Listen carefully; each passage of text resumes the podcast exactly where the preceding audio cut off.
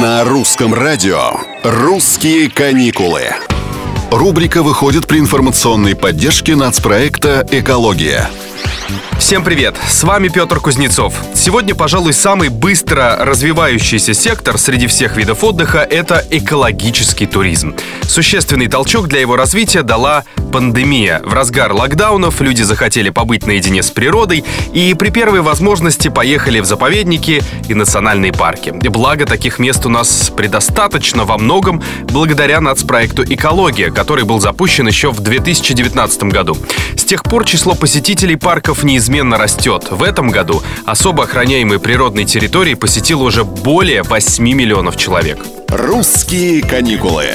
Сегодня в рамках развития экотуризма в России сформированы сотни парков, туристических маршрутов и точек притяжения. И туристская инфраструктура при этом ежегодно реконструируется и обновляется.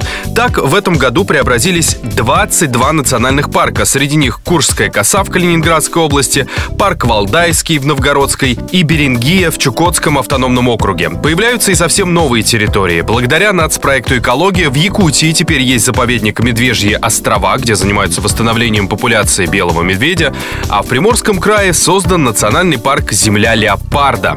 В итоге численность самой редкой кошки в мире, дальневосточного леопарда, выросла почти в 4 раза. Итак, экологическая ситуация меняется, а вместе с ней меняются приоритеты и направления. И эти направления намного ближе, чем мы думали. Больше интересных маршрутов на сайте naturerussia.travel. Рубрика выходит при информационной поддержке нацпроекта «Экология».